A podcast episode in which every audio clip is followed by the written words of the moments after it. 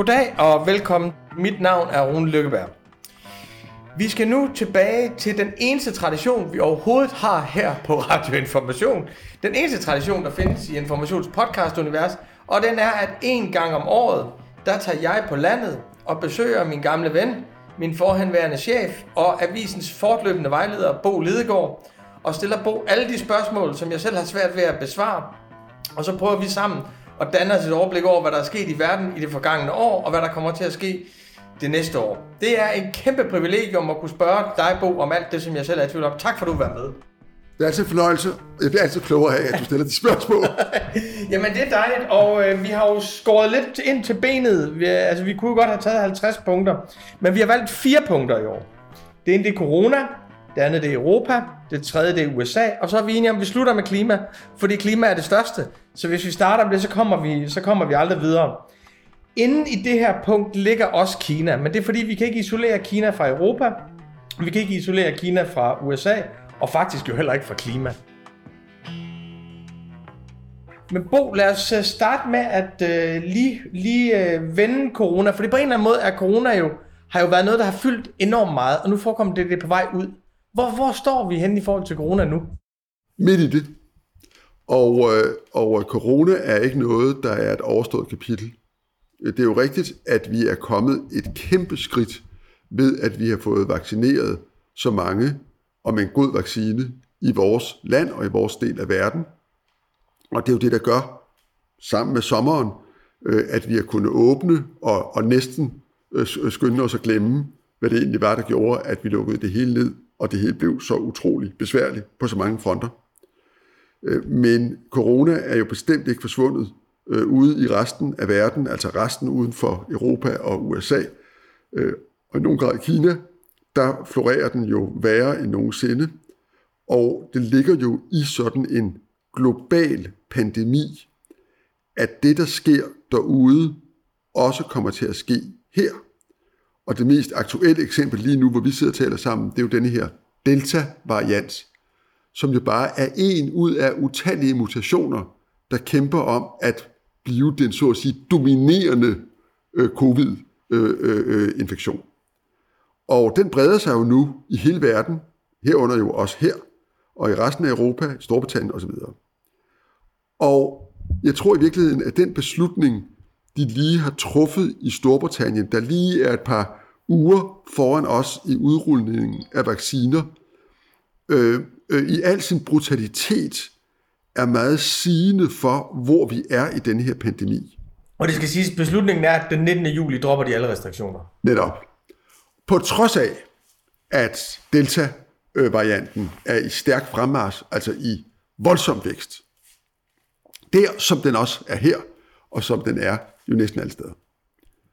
Og det, som er argumentet her, det er, på et tidspunkt kommer man dertil, hvor kuren, altså nedlukningerne, begrænsningerne, forsigtigheden, bliver værre end sygdommen. Og i virkeligheden er det her jo en diskussion, vi har haft lige fra det begyndte. Altså, var det bedre bare at tage stødet, og så få den der berømte flokimmunitet, som jo er blevet totalt øh, noget, man ikke taler om mere, men det er jo i virkeligheden det, britterne nu vælger. Og det gør de selvfølgelig, fordi at de på et helt afgørende punkt er en anden situation, end da vi sidst snakkede om det for halvandet år siden. Ja. Nemlig, at så mange er vaccineret, og især er næsten alle i de sårbare grupper vaccinerede. Og det betyder altså, at sammenhængen mellem, at smitten går op, og rigtig mange bliver alvorligt syge og dør, den er brudt. Så det man nu siger er, okay, nu vil så denne her øh, delta-variant brede sig, men den vil fortrinsvis brede sig blandt yngre og raske, som altså erfaringsmæssigt bliver meget lidt syge, og hvor dødeligheden er lige så lav, som det ville være, hvis det var en, en hver anden influenza. Der vil være dødelighed, der vil være alvorlig sygdom, men det vælger vi at leve med. Det er strategien. Og så må den brede sig så meget den vil. Ligesom influenza breder sig, uden vi lukker samfundet ned. Den strategi tror jeg også kommer til os og til resten af Europa. Vi åbner på trods af, at Delta, eller for den sags skyld, en anden variant, vi ikke kender navnet på endnu, breder sig i vores samfund, for der vil komme nye varianter, så længe sygdommen ikke er bekæmpet i de store befolkningsrige lande ude i verden og breder sig der.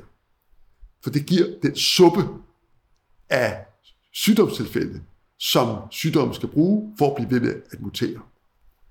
Det som selvfølgelig er en risiko, som følger af, at vi jo har gjort det, at vi har tænkt på os selv først, og sørget for selv at blive vaccineret, og i virkeligheden har gjort meget lidt for at hjælpe resten af verden. Prisen for det er, at på et hvilket tidspunkt kan der opstå en variant, der ikke er så flink som Delta. Det vil sige, at den nok smitter meget, men den ikke er mere farlig, og vores vacciner virker forholdsvis effektivt på den. Hvis der kommer en variant, og hverken du eller jeg eller noget andet menneske kan sige, om det sker. Hvis der kommer en variant, som ikke lader sig øh, øh, slå ned af vores vaccine, så står vi igen i den situation, vi skal have et kapløb mellem variantens udbredelse og en ny vaccine. Det kan godt være, at vi kan gøre det hurtigere næste gang, men det afhænger jo af, hvor giftig, så at sige, og kompliceret varianten er. Med andre ord, der kan komme en variant, som skyder os fuldstændig tilbage til start. Og så længe sygdommen er derude, så øh, øh, øh, øh, massivt som den er, så vil det være en realitet, og det vil sige, at hele den genopbygning, hele den ø- også økonomiske genopretning, som vi er fuld gang med, og som egentlig går ret godt, at den har hele tiden det damoklesvær hængende over hovedet. Hvad nu, hvis den næste variant, som ikke hedder Delta, med noget andet, viser sig at være mere ondskabsfuld end den, vi kender i dag? Kan vi så også bare lade den få frit spil i vores samfund, fordi vi har vaccineret de sårbare og de ældre? Så vi er sådan et eller andet sted, hvor vi i en periode har vi tænkt det binært. Før corona, og så kom corona. Enten en coronatilstand, eller også ikke en coronatilstand. Undtagelse og normalitet. Nu er vi der, hvor det ikke er i centrum af vores synsfelt, men er rykket ud i periferien, men til noget, der hele tiden kan, hele tiden kan skyde sig ind. Er det, er det sådan, man skal forstå det, at, at vi lever i et samfund, hvor det er mere eller mindre corona, og i perioder vil det være mindre, men der er hele tiden risiko for, at det bliver mere og kan gå på maksimum igen? Lige netop.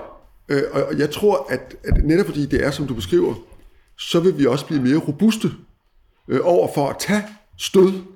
Øh, det er jo ikke, altså det at leve med risikoen for sygdom, også smitsom sygdom, det er jo noget, vi har gjort altid og er vant til. Altså influenza er den, er den oplagte sammenligning. Og, og det er jo sandt, at, at, hvis, at jeg tror i mange lande, inklusive Danmark, vil det være sådan, at når du ser tilbage på de her år, vil der ikke være nogen overdødelighed på grund af corona. Det er selvfølgelig, fordi vi har passet på, men også fordi, at vi har jo så at sige sparet manden med len for noget arbejde øh, på nogle andre, i nogle andre afsnit, sengeafsnit, ikke? med influenza og, og, og, og andre ting. Så, så det, at nogle af os kommer til at få den her sygdom, og nogle få af dem bliver alvorligt syge, og nogle enkelte af dem dør, det bliver formentlig noget, vi kommer til at vende os til tanken om. Øh, og det bliver så med, altså, med forskellige cyklus, øh, som vi som vi på en eller anden måde måske også bliver nødt til at forholde os mere aktivt til, hvis der kommer de der meget ondskabsfulde varianter. Så vi kommer faktisk aldrig til at kunne sige, nu er det slut, og nu kan vi se tilbage. I hvert fald ikke i en overskuelig horisont. Og sådan er det jo med de fleste af de ting, jeg har fornøjelsen af at drøfte med dig, at de slutter aldrig. Så derfor skal man en gang imellem selv skabe et oversigtspunkt. Og det kunne jeg godt ja. tænke mig at gøre lidt nu, fordi det skal jo ikke være nogen hemmelighed på, at jeg taler jo også med andre end dig. Meget sjældent og kun midlertidigt. Det er kun mellemregninger, det er kun mellemregninger. Men noget, som jeg har talt med de forskellige, som jeg har haft langsomme samtaler med i løbet af året, som jeg har spurgt de fleste om, som jeg synes er et sjovt spørgsmål, det er, hvis man ser på corona, så er det på en eller anden måde en konflikt mellem det, vi har kontrol over, og det, vi ikke har kontrol over. På en eller anden måde en konflikt mellem menneskenes civilisation, som i vores del af verden meget længe har bygget på, at vi kunne kontrollere naturen og det, der var omkring os. Og så noget, der er brudt ind udefra, og hvor vi pludselig har måttet sande, at at vi også kan være udsat for kræfter, vi ikke kan kontrollere. Og hvis du ser tilbage på de sidste halvandet år, så er der den ene side af sagen, som er, hold kæft, der er noget, der spreder sig hurtigt, og det spreder sig af de kanaler, vi har brugt til at opbygge vores civilisation. På den anden side, så er der også noget imponerende over, så hurtigt man udvikler en, udvikler en vaccine, man udvikler flere vacciner samtidig. Noget, som jeg synes har været utrolig interessant. Det er så hurtigt viden er rejst. Altså selv diktaturer har ikke kunne holde deres befolkning i uvidenhed. Altså folk, viden om vaccinen, eller viden om pandemien, er løbet foran pandemien hele tiden. Så i Brasilien, hvis Bolsonaro ikke har ville lukke ned, så har folk krævet, at han skulle gøre det. Folk har vidst, hvad, hvad pandemien var. Hvordan ser du sådan styrkeforholdet mellem naturkræfter og civilisation her? For det første vil jeg godt i nogen grad anfægte lidt af præmissen, fordi det er jo rigtigt alt, hvad du siger, men billedet, synes jeg, er mere flimrende, fordi det er jo også rigtigt, at en af grundene til, at det gik så galt, var jo, at vi ikke lyttede, selvom vi godt vidste det. Altså, vi tillod jo folk at gøre ting i starten, fordi vi tænkte, det var noget, der foregik ud i Asien, og hvorfor skulle den øh, brede sig til sådan nogle fine mennesker som os, og, og, og faktisk opførte vi os jo meget længe, helt ufatteligt uforsigtigt, i forhold til, øh, hvad vi nu ved, og, og, og når de klarede det meget bedre i Asien, var det jo faktisk, fordi de tog det meget mere alvorligt, fordi de havde haft nogle oplevelser tidligere, som havde givet dem nogle erfaringer, som vi udmærket kendte til, øh, men som vi simpelthen ikke rigtig tog alvorligt. Øh, og tilsvarende vil jeg også sige, at Øh, det har, det har været øh, et gennemgående træk gennem hele forløbet, og er det stadig, at nok rejser information meget hurtigt, som du siger, men det gør misinformation altså også. Og en af de ting, der virkelig har hæmmet øh, bekæmpelsen af coronas udbredelse, ikke så meget i Danmark, men i rigtig mange andre lande, også i Europa, det er jo den massive misinformation, og alle de rygter og forlydende og hearsay og bevidst misinformation, som helt fra starten har præget det her og har gjort, at en hel masse af os har troet en hel masse ting, som øh, er fuldstændig forkert. Øh, så det har både været rigtigt, at vi, altså videnskaben har kunnet meget og har arbejdet, samarbejdet ved alt det, du siger, men det er altså også rigtigt, at nogle af de ting, der i øvrigt truer i en vis forstand vores samfundsmæssige fornuft, ja. har også truet os her og været medvirket til at gøre nedlukningerne mere vanskelige, mere langevarige, mere hårdhændede end, end ellers. Når det så er sagt, så tror jeg, at, at vi, der var noget nyt i, at vi ligesom kunne se det, da det så kom. Så kunne vi jo se det komme, de der billeder tror jeg, som, som for de fleste af os var der det for alvor gik op for almindelige mennesker i hele verden, hvad der foregik, det var jo, da vi så billederne fra Italien, fra Norditalien, øh, der i, i februar-marts sidste år. Og, og i virkeligheden, så er det jo først senere gået op for os, at sådan de billeder, sådan behøvede de jo ikke have været, hvis de havde, op, altså, hvis de havde vidst det, som vi andre lærte af deres frygtelige erfaringer. Øh, og, øh, og, og, og derfor er jeg ikke helt sikker på, at, at coronas nat, altså sådan natur som naturfænomen er så forskellig for det, som jo er et menneskeligt grundvilkår, at sygdommen kommer og går. Og selvom vi er sunde og raske, risikerer vi altså at blive smittet, eller bare blive ramt af en ikke smitsom sygdom, som så at sige helt urimeligt, synes vi selv, eller ja, ja. i hvert fald helt vilkårligt forekommer det os, rammer os, og indimellem rammer os og vores kæreste fatalt. Ændre vores liv, ændre præmisserne for vores liv. Og det grundvilkår tror jeg bare, vi er blevet mindet om. Ligesom Christian Eriksens hjerteanfald på, på samme tid mindede os alle sammen om, at vi er dødelige. Det er jo ikke, fordi vi ikke ved det. Det ved vi alle sammen. Men det, at hele landet på samme tid, i samme sekunder og minutter, sidder og tænker, holy moly, sådan er det jo at være mig, at være os, at være menneske. Det kan ramme os når som helst, hvor som helst, i en hvilken situation. Og det er helt uforudsigeligt. Og det, der, er ingen, der, der, der er ingen, der kan sige, jeg er 29 år i sportstrænet, sportsmand, det rammer ikke mig. Og den erkendelse, den tror jeg, altså på vis forstand, billedligt talt, ja, ja. hele verden blev mindet om med corona. Det her kan ramme, naturen er der, sygdom er der, vi er skrøbelige, vi er mennesker. Ja, det, på den måde er der, kan man også sige, at det er nogle lidt andre kilder i vores civilisation, der bliver relevante, fordi vi har jo ikke en færdig pakke af vores civilisation, som vi går rundt med, men vi har nogle andre kilder, og pludselig bliver sådan noget som det tragiske hos grækerne, altså at der faktisk er noget, der er faktisk noget i det græske forestillingsunivers, som kun kan forklares med halvguder.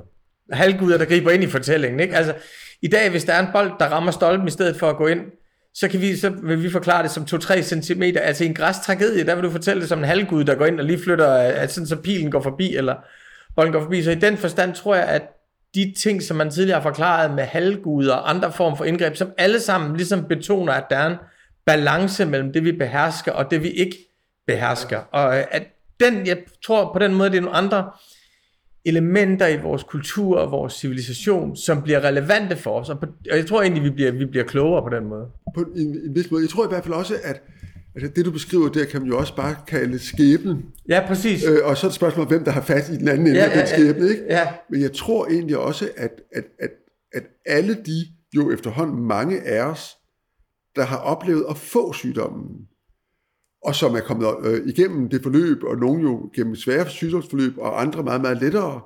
Men jeg tror, ingen er kommet igennem det, uden at man på et tidspunkt i det sygdomsforløb har haft den der, det der møde med skæbnen på den måde, man har haft den nat, hvor man har tænkt, hold da op, det kan være, det er mig, Ja, der er øh, den ene procent, eller den halve procent, eller øh, øh, der slår ud i statistikken. Øh, og det kan være, at, øh, at, øh, at det ikke er en nat, det svinger, men at det er en nat, øh, det går fra at være en ubehagelig sygdom til at være en livsfarlig sygdom. Og den der, den der fornemmelse af, at det her er alvor, og det kan det være for os alle sammen, uanset hvem vi er, det tror jeg har skabt en kollektiv bevidsthed, også om, at, at det vi har til fælles som mennesker. Og i virkeligheden i sidste ende også en kollektiv bevidsthed om, at noget af det, vi har til fælles, det er et samfund. Hvis man så ser på de samfund, så har, har vi jo løbende lavet, at der er jo løbende lavet en del mellemtider. Vores fælles ven Ivan Krastev har jo været meget hurtigt til at lave mange mellemtider med, hvem der er kommet sejrigt ud af pandemien, og hvilke systemer, der har vist sig at være gode til at håndtere det, og hvilke der ikke har været, været gode til at håndtere det. Og det har jo sådan bevæget sig lidt, altså fordi i starten, der er der et eller andet med suverænen og handlekraften i nationalstaten. Der er der et eller andet med dem, der, den kapacitet, der stadigvæk er i nationalstaten, til at erklære en eller anden form for undtagelse til Jeg vil sige, den kapacitet, der viste sig at være, for det var jo rigtig, rigtig lang tid siden, nationalstaten havde ageret sådan. Så jeg tror, at det der, der skete i marts-april sidste år, det var en kolossal opvågning til, hvad en nationalstat er. Og dermed tror jeg også, og for mig i positiv forstand, en erkendelse af, at det er altså ikke noget, man bare giver slip på, eller man så at sige kan undvære. Fordi altså, når det virkelig, lokummet virkelig brænder, så ser man så ligesom omkring og tænker, hvad er det egentlig, staten har at gøre med? Og der oplever man så det der med, at har man et luftfartsselskab, man faktisk kan gøre noget med eller ikke? Øh, har man et seruminstitut, der kan noget, eller har man solgt det øh, for, nogle, for nogle millioner til Saudi-Araberne? Og, altså, hvad er det, vi har, vi kan? Og, og, og hvor er vores muskler, hvor er vores instrumenter? Øh, øh, jeg tror både vi lærer det der, det at være en stat, som jo er, hænger sammen med et samfund, altså stat, nation, samfund, men også, tror jeg, og måske lidt senere, og måske er det noget af det, der foregår nu, erkendelsen af, at det der samfund, den der nation, den der stat, den jo indgår i en familie, i en sammenhæng, i en verden, hvor ideen om, at det at være en stærk stat, står i modsætning til at være en del af stærke fællesskaber. Øh, hvor den ligesom, tror jeg også, langsomt dæmmer det for folk. Det er jo faktisk omvendt. Jo stærkere suverænitet du har, des vigtigere bliver det også for dig at gå ind et sted, hvor du kan, så at sige, forstærke den suverænitet gennem et forpligtende samarbejde med andre suveræne stater. Altså den der falske modsætning mellem, jamen hvis vi for eksempel i EU arbejder meget tæt sammen om at bekæmpe den her pandemi, eller i verden gør det, så bliver vi alle sammen svagere. Det er jo lige omvendt. Det er jo lige præcis øh, det modsatte, der er tilfældet. Når vi virkelig vil gøre noget ved det her, også som nationalstat, så er vi nødt til at se på, hvad gør de i Sverige, hvad gør de i Tyskland, og hvad gør de i resten af Europa, og hvad gør de i resten af verden. Fordi det hele rejser, det hele kommer til os. Vi lever på en meget lille, i- på en meget lille planet. Ja, den, den erkendelse kom jo så også i en slags april, maj, juni sidste år. Altså, hvor du så pludselig, når, altså, pludselig EU blev nødt til at suspendere sine regler. Altså, de der bevægeligheder, der var fuldstændig urokkelige over for britterne. Altså, det der, vi, vi rykker os aldrig for de her bevægeligheder. Og så suspenderede Frankrig og Storbritannien dem selv. Der er sådan et moment, hvor jeg tror også, folk i kommissionen i dag vil erkende, de var faktisk i tvivl om, hvor solidt det europæiske samarbejde var. Men så kommer der en genopbygningsfase, og så kommer der øh, Italiens krise, og så kommer der den, den her, det her meget, meget store budget, hvor der hvor faktisk bliver rykket noget, at der er en aftale om at hæfte for noget fælles gæld, der er nogle linjer, man ikke har ville overskride før, som man, man overskrider nu hvor der kommer en genopbygningsfase, hvor, hvor det er nogle lidt andre aktører, som, som, som bliver stærke, og hvor man, der, der er et enormt interessant politisk dilemma i det, det er, at regeringslederne opbygger jo en vis kapital i undtagelsestilstanden. Og den kapital har de ved at regere fuldstændigt over deres land. Når du så kommer ind i den næste fase, så skal du afgive noget, så skal du afgive noget selvbestemmelse for at vinde suverænitet igen, som var svært for den. Og der var vi jo alle sammen enige om, at EU stod enormt stærkt for, for, et, for, for, et, for et år siden. Men når du så når frem til vaccinerne, til vaccineopkøb, der er det jo igen dem, der ikke er så regelbaseret. Pludselig bliver Israel jo, øh, det, det bliver sådan, at de er verdensmester i vacciner, siger statsministeren. Storbritannien, der har været til grin undervejs, står pludselig stærkt. USA, som man for et år siden sagde, hold kæft, aldrig har, har vi haft medlidenhed med dem før, bliver også stærke under, undervejs. Og der, der er ligesom vinder og taber i alle processerne. Øh, hvem, hvem, hvem, når du ser tilbage, står stærkt efter pandemien? Jamen, det, det synes jeg sådan set, Europa gør. Øh, og, øh, og øh, jeg vil også godt lige anholde tolkningen af, af vaccine. Fordi du er rigtigt, at det er øh, svunget. Men for det første, så skal man hele tiden øh, have for sig, tror jeg, at det kan jo godt være rigtigt og ovenikøbet klogt og nødvendigt i en given situation at gøre noget ekstraordinært, for eksempel lukke sine grænser. Men alle kan jo se i dag, at et system, hvor hver europæisk land bestemmer, øh, og vil bestemme suverænt, øh, er det en eller to vacciner, er det 14 dage, er det tre dage efter en PCR-test, og øh, godkender vi også kviktest, og hvilke vacciner, altså, at, at hvis, hvis ikke vi får styr på en eller anden form for fælles regler for det her, så betyder det jo reelt, at ingen af os kan rejse nogen steder hen, fordi det bliver så besværligt øh, og så umuligt, at vi altså må blive hjemme, og for et land som Danmark, som vi lever af, øh, at, at eksportere, og af, at vores folk rejser ud og handler og gør ved, der vil det jo betyde altså, en dramatisk forringelse af livskvaliteten og af vores velstand. Altså det er jo ikke sådan, altså rejse er jo ikke en luksus for et land som Danmark. Det er jo en nødvendighed. Det er noget, vi lever af at gøre. Så det, at der er grænser, hvor der er regler, og de er fælles, og de er transparente, og det man simpelthen bare kan tage sin bil og køre til Tyskland og videre, der hvor man vil hen, eller tage en flyver og flytte derhen med, det er jo en vital del at være os, og dermed også at være et suverænt os. Og der dæmmer det jo langsomt for os, at hvis vi vil bestemme selv og sige, ingen skal blande sig i, hvem der kommer ind i Danmark, det danske ret kontrollerer vi, så er konsekvensen jo, at det gør så alle lande omkring os også. Så, så, så der er jo, det er jo igen, det er hele tiden, man, man giver noget, og man tager noget. Og man får noget, og her får vi altså den suveræne ret til at rejse. Det er jo også en del af suverænitet, at kunne rejse. Og hvis vi lukker vores grænser, og de andre lukker deres grænser, så mister vi den suverænitet. Så det der med suveræniteten er altså, det er hele tiden noget, man skal hele tiden huske, det er ikke noget, man har. Det er noget, man udøver. Det er noget, du og jeg og alle andre får mulighed for. Og hvis ikke den mulighed er der, så har vi mistet suverænitet. Og på rigtig, rigtig mange parametre, der er det jo betinget af, hvad andre gør. Og hvad andre gør, det afhænger jo af, hvad vi gør, og om vi laver aftaler med dem. Og når man laver aftaler, så forpligter det begge sider. Og så, så til de her vacciner. De lande, som på den første korte sprint, du nævnte Israel og Storbritannien, vandt kapløbet, kan du sige. De gjorde det jo, fordi de var de mest skrupelløse og de mest egoistiske. Øhm, det var jo parametren for, de forhindrede USA i øvrigt også. Øh, både USA og Storbritannien og Israel havde jo det princip, ikke at eksportere en eneste vaccine, importere eller producere så mange de kunne, og sørge for at holde det til for sig selv. Europa var jo den uheldige situation, at hvis de havde gjort det samme, så ville det jo være Tyskland og Belgien, der havde vaccinerne, og vi andre havde ikke haft nogen. Så kunne vi sikkert måske som Danmark have købt os, måske med mindre tyskere, der havde gjort som britterne, og som israelerne, og som amerikanerne sagt, det er kun os, og indtil vi bliver vaccineret alle sammen, så får I ikke nogen. Det var jo det, de andre gjorde. Europa, fordi... Men det siger jo også lidt om, hvad en nationalstat kan, og jo, hvad EU ikke jo, kan. Men, men, men omvendt vil jeg sige, det Europa jo viste var, at ved at vi slår os sammen, 27 lande, og siger, vi vil være solidariske med hinanden. Vi køber og fordeler efter befolkningstal. Kan det godt være, at de rigeste af os, dem der kunne have haft størst købekraft, og de stærkeste af os, altså Tyskland især, kunne have kommet lidt hurtigere ud af starthullerne, hvis de var gået alene. Men for alle os andre, havde det været en katastrofe. Og der var erkendelsen i Tyskland, som betalte den store regning her, i forhold til tiden, der gik. Der var jo kendt i Tyskland, den, det som jo er EU-landenes dybeste erkendelse. Hvis vi smadrer det her fællesskab, så taber vi alle. Og hvis vi holder fast i det, vinder vi alle. Og derfor sagde tyskerne, vi vil en solidarisk løsning. Ikke solidarisk nødvendigvis med resten af verden, fordi selvom EU, man skal helt huske, EU har været den store magt, man kan kalde det det, som har eksporteret flest vacciner til resten af verden.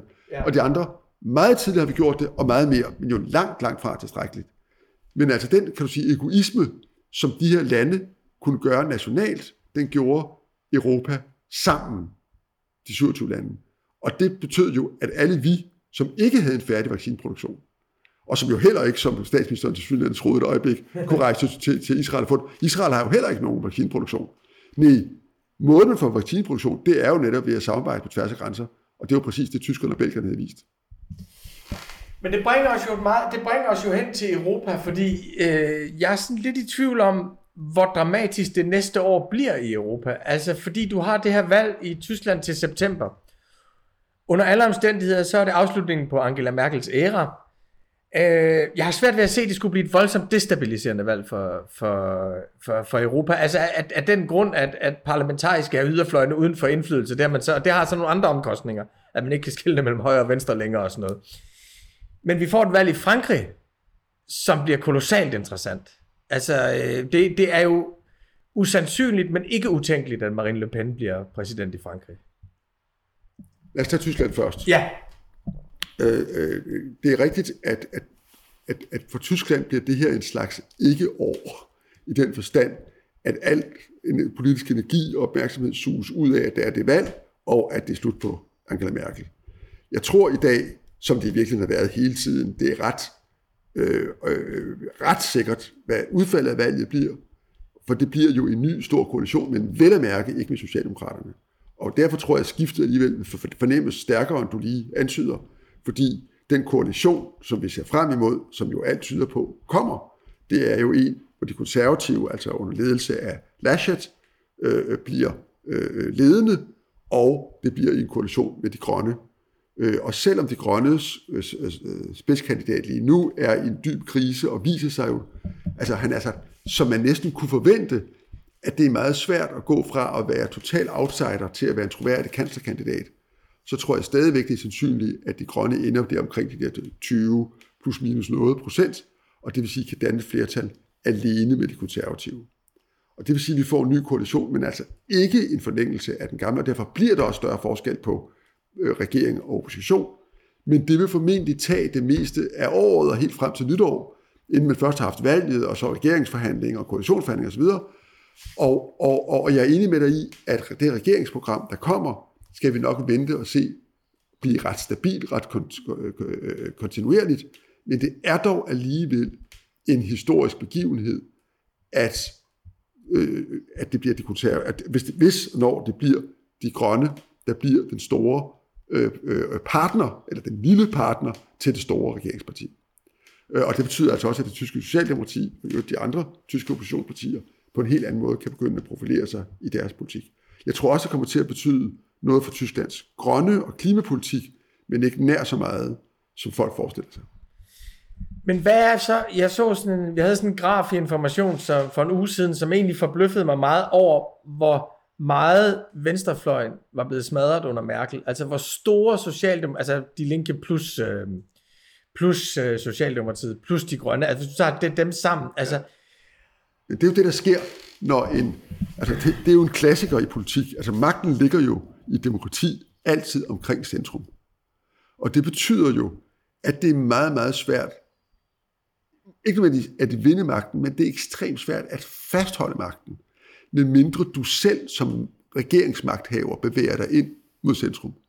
Og det betyder jo også, at hvis du ser hjemme i dansk politik, øh, det er jo en klassiker i politik, altså selv da vi for første gang i, jeg ved ikke, næsten et århundrede, i 2001, fik en regering under ledelse af en altså meget, meget højorienteret nationalkonservativ statsminister, Anders Fogh Rasmussen, øh, øh, i koalition med et lidt liberalt konservativt parti, og i en de facto koalition med et andet nationalkonservativt Dansk Folkeparti.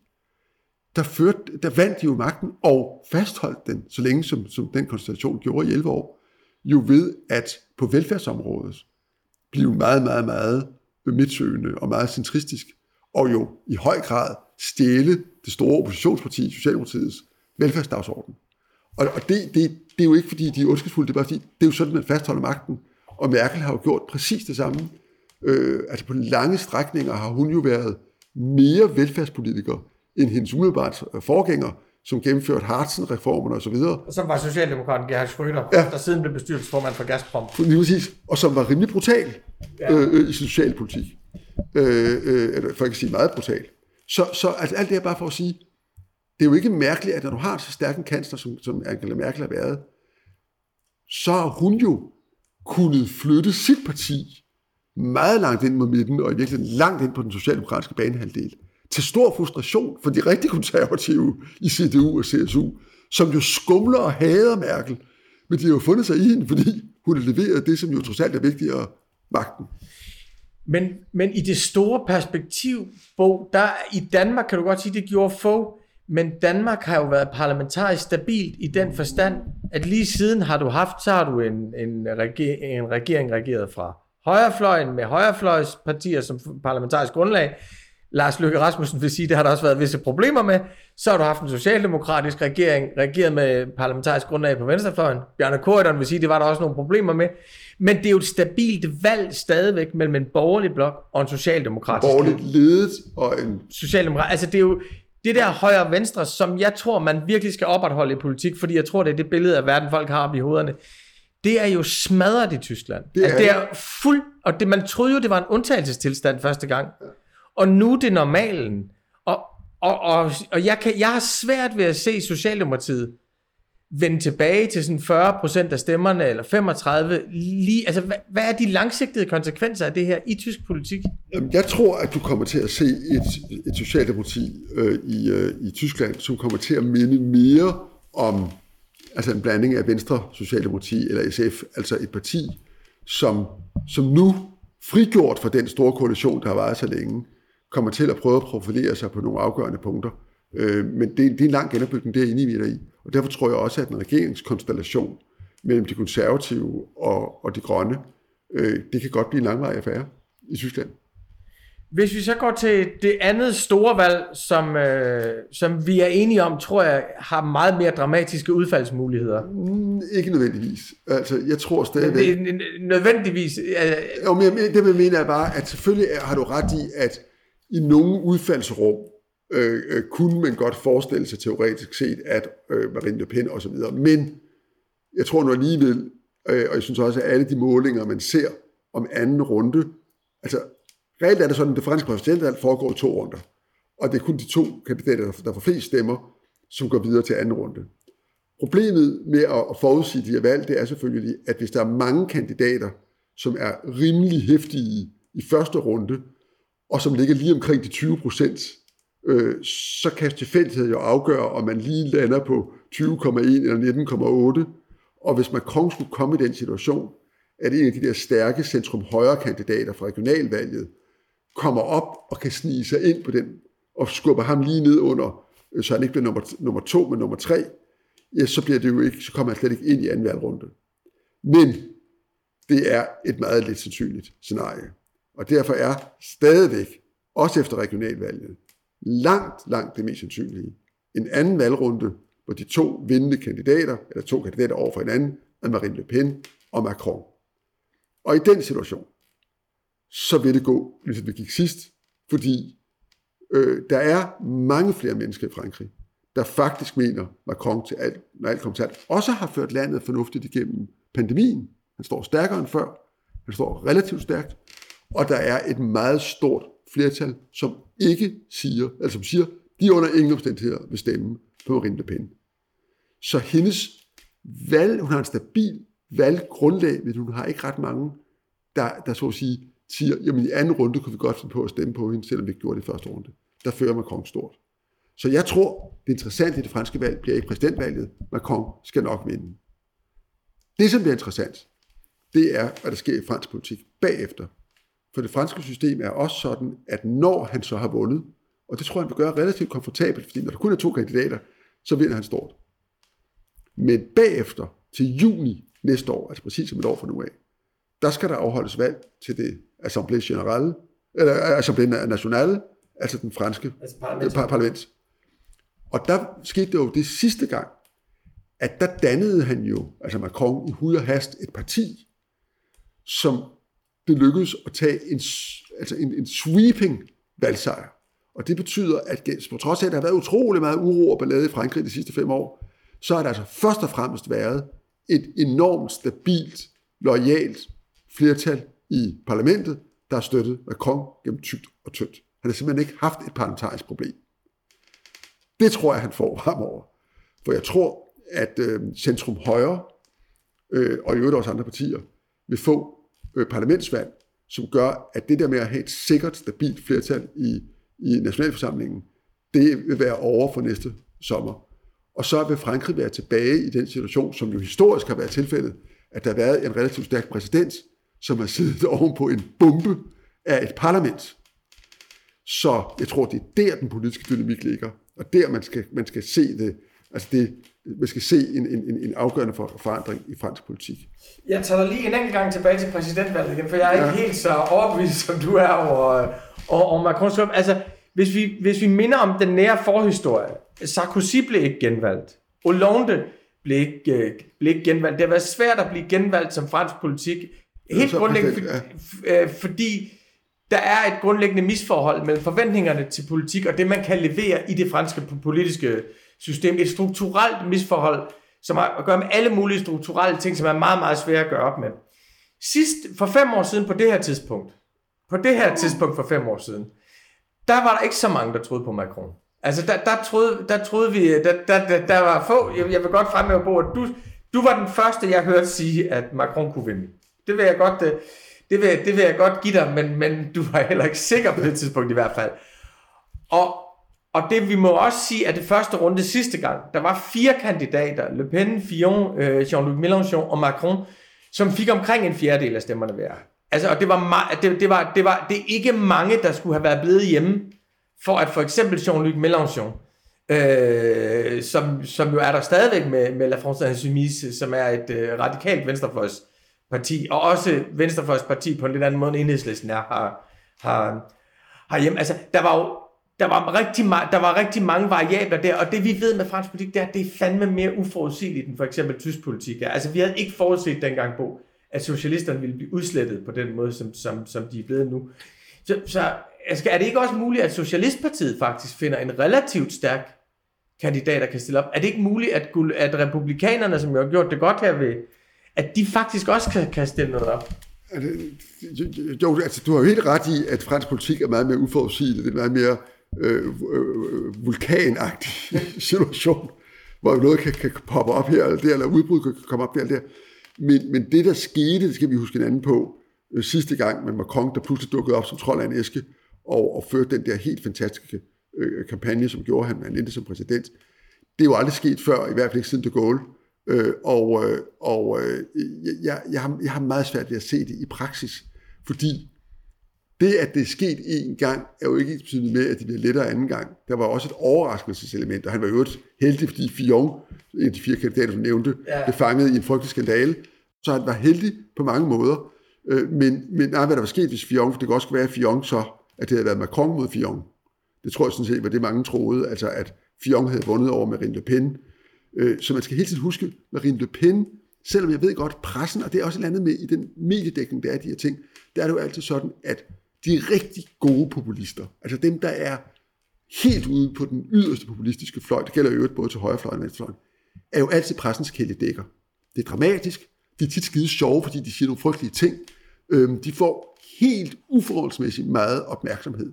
Man elsker dem. I elsker dem i aviserne, men I elsker dem på tv, fordi de er grænseoverskridende, de er spændende. Altså, det er jo Trumps altså, dybe, dybe indsigt og, og talent, det er jo at vide, at han behøver stort set ikke føre valgkamp, fordi jo mere vanvittige ting, han siger, des mere beskæftiger os med ham, og han behøver bare at stille sig op på en ølkasse, og står hele verdenspressen, fordi nu siger han et eller andet totalt øh, skud i hovedet. Og det, og det har Marine Le Pen jo også vundet, altså levet højt på i mange år, og derfor bliver de altid fremstillet som stærkere, end de er. Sandheden er jo, at den helt store taber ved det regionalvalg, der lige har været, det er Marine Le Pen. Og sandheden er, at den, der virkelig risikerer ikke at komme med i anden runde, hvis der kommer en stærk gaullistisk Øhm, øh, øh, øh, kandidat, en republikansk øh, kandidat, det er Marine Le Pen. Det er jo hende, der nu for tredje gang forsøger, øh, og som vælgerne er lede og kede af. Så jeg tror meget mere på, at hvis det endelig ikke bliver Marine Le Pen mod Macron, så bliver det en, en republikaner mod Macron. Det bliver jo også sværere for Macron at vinde den, men det bliver ikke Le Pen, mod, øh, det bliver ikke, øh, det bliver ikke Le Pen og en republikaner, fordi det er jo to højrefløjskandidater. Sådan virker det ikke. Men jeg tror, jeg vil sige på pressens vegne her, at der er ingen tvivl om, at besættelsen af Trump har været virkelig ødelæggende. Altså virkelig, Trump er krybet ind i vores mentalitet og vores forestillingsverden, og jeg synes også, at hele amerikanernes svar på Trump har været ødelæggende for den amerikanske venstrefløj, for de franske liberale, for de franske progressive bevægelser, og at jeg mener generelt skal vi frigøre os fra amerikansk kultur. Altså den, det der, at de er krybet ind i vores bevidsthed på den måde, er ekstremt destruktivt. Altså vi kan ikke forstå vores egen kolonialisme, vi kan ikke forstå vores egen historie med racisme, vi kan ikke forstå vores egen frigørelseskampe gennem, øh, gennem amerikansk kultur. Det er ødelæggende for os, vi kan heller ikke bekæmpe. Helt enig. Og jo også fordi vores historie er så fundamentalt anderledes. Vi har jo en anden historie for kolonialisme, end de har bare basically. Men jeg tror, at det der er min egen historie med det, er, jeg startede journalistik i 2001. Jeg startede i februar 2001. Og lige efter det, og dengang Information havde en syndikeringsaftale med Liberation, så vi fulgte fransk politik meget, der var jo chokket med, med, med Marine Le Pens far, som kom til anden runde dengang. Øh, og så var chokket med Dansk Folkeparti, som blev det tredje største parti i øh, 20. november 2001, der satte dagsordenen. Og på den måde synes jeg, det er, altså Brexit var et chok. Det var et chok, at Trump kunne vinde. På den måde tror jeg mere, jeg har det sådan, at, at vi må ikke forud... Altså vi skal hele tiden antage, at politik er uforudsigeligt. Vi skal hele tiden antage, at der opstår nogle konstellationer, som vi, det synes jeg er læren af de sidste 20 år. Men det er jo uforudsigeligt, på den måde, at du samtidig kan have en Merkel, der sidder og regerer i 16 år, og så kan du have en Boris Johnson, der pludselig bliver premierminister i, i Storbritannien.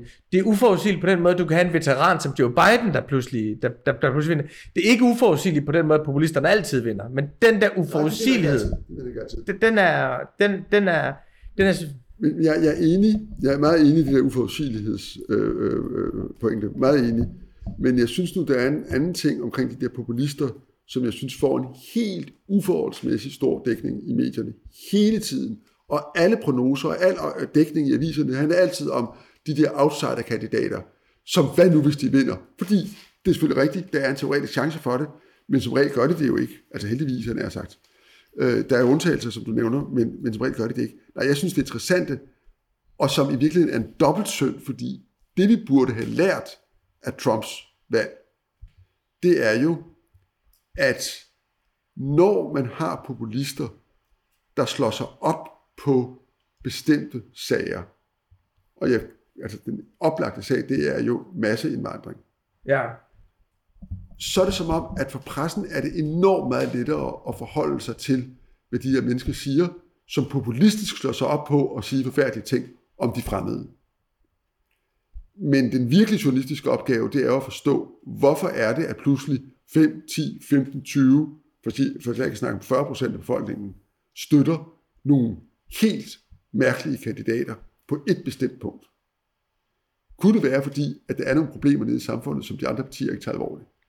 Så i stedet for ligesom at sige, de der mennesker er outrageous, hvad de jo typisk er, så er det, altså det vi forsømte før Trump, det var jo at beskæftige os med det, som han jo med rette pegede på, nemlig at den enorme fremgang, som globaliseringen har ført med sig for halvdelen af den amerikanske befolkning, havde efterladt den anden halvdel øh, i en forfærdelig tilstand.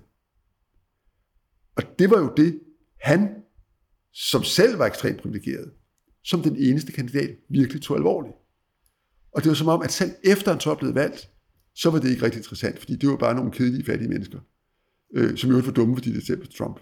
Og så beskæftigede man sig udelukkende med Trumps vanvittige tweets.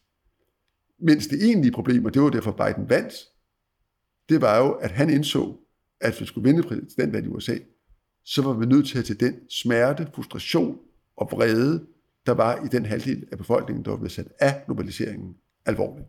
Det mener jeg nu også, vi har gjort i Danmark i de sidste 20 år. Der synes jeg egentlig, den har fået rigeligt. Men det bringer mig tilbage til Europa for noget, som jeg virkelig synes er et altså nærmest uløseligt moralsk problem for Europa.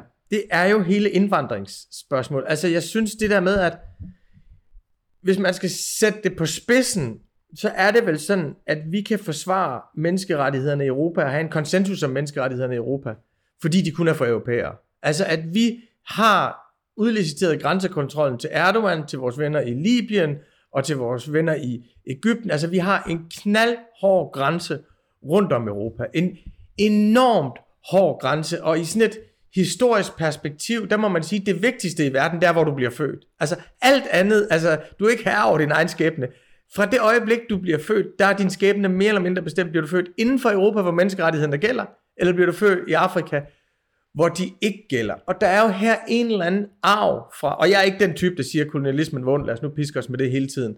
Men der er en eller anden arv fra kolonialismen i det også, at vi er også blevet Europa, fordi vi var dem, der rejste ud og kunne udbytte andre. Også på grund af nogle idéer og sådan noget. Og der synes jeg, det der moralske dilemma med, at opretholde menneskerettigheder og konsensus i Europa, ved at gøre, ved, altså ved at have en så ekstrem, altså vi skal jo, altså det er jo blevet et imperativ at leve med, at folk dør i Middelhavet. Hvis du redder dem, der dør i Middelhavet, så kommer der flere over Middelhavet, så får du de her menneskesmugler, så bliver der flere og flere af, af, af dem. Og det der moralske dilemma for Europa, det spurgte jeg den israelske filosof Avishai Margalit, som jeg elsker.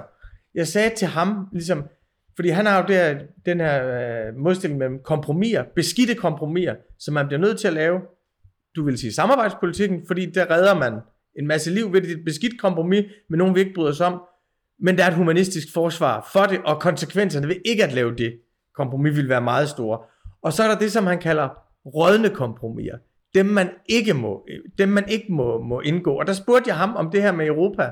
Den måde, vi har vores indvandringspolitik på, vores mur. Det der med, at den demokratiske realisme er blevet til kynisme som dyd. Du må ikke have ondt af dem.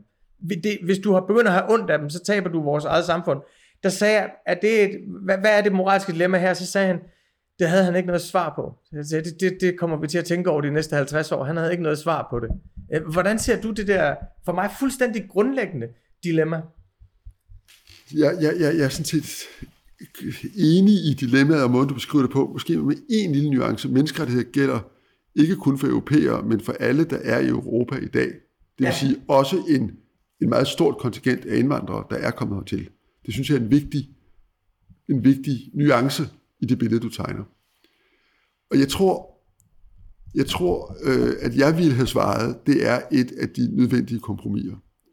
Og det vælger ud fra, han har sagt, en, en historisk erkendelse af, at forudsætningen for at være et samfund, og dermed også forudsætningen for at være et europæisk samfund, altså ikke bare at være Danmark, Sverige og Tyskland, men at være, øh, øh, altså det er forudsætningen for, for, for, for dem vi er, men det er også forudsætning for at have et fællesskab omkring de her værdier, det er, at du har en grænse. Øh, grækerne havde en grænse, de havde en meget, meget fast, altså tilbage i antikken, øh, idé om, hvem der var statsborger og hvem der ikke var statsborger. For så, du kan jo ikke have et demokrati, hvis hvem som helst kan gå ind og sige, nu vil jeg også have lov til at række op. Det kan ikke lade sig gøre. Og der må jeg sige, at, at jeg selv er nået, jeg har selv været på en rejse, synes jeg, i min egen holdning til det her, men der er to erkendelser, som, som på en eller anden måde for mig informerer det her rigtig meget. Det ene er, ligegyldigt hvor meget vi åbner vores grænser, vil vi ikke kunne løse det problem, at menneskerettighederne ikke gælder i Afrika og i Asien. Der er jo, det er jo ikke en mulighed at løse det problem ved at sige, kom her alle sammen.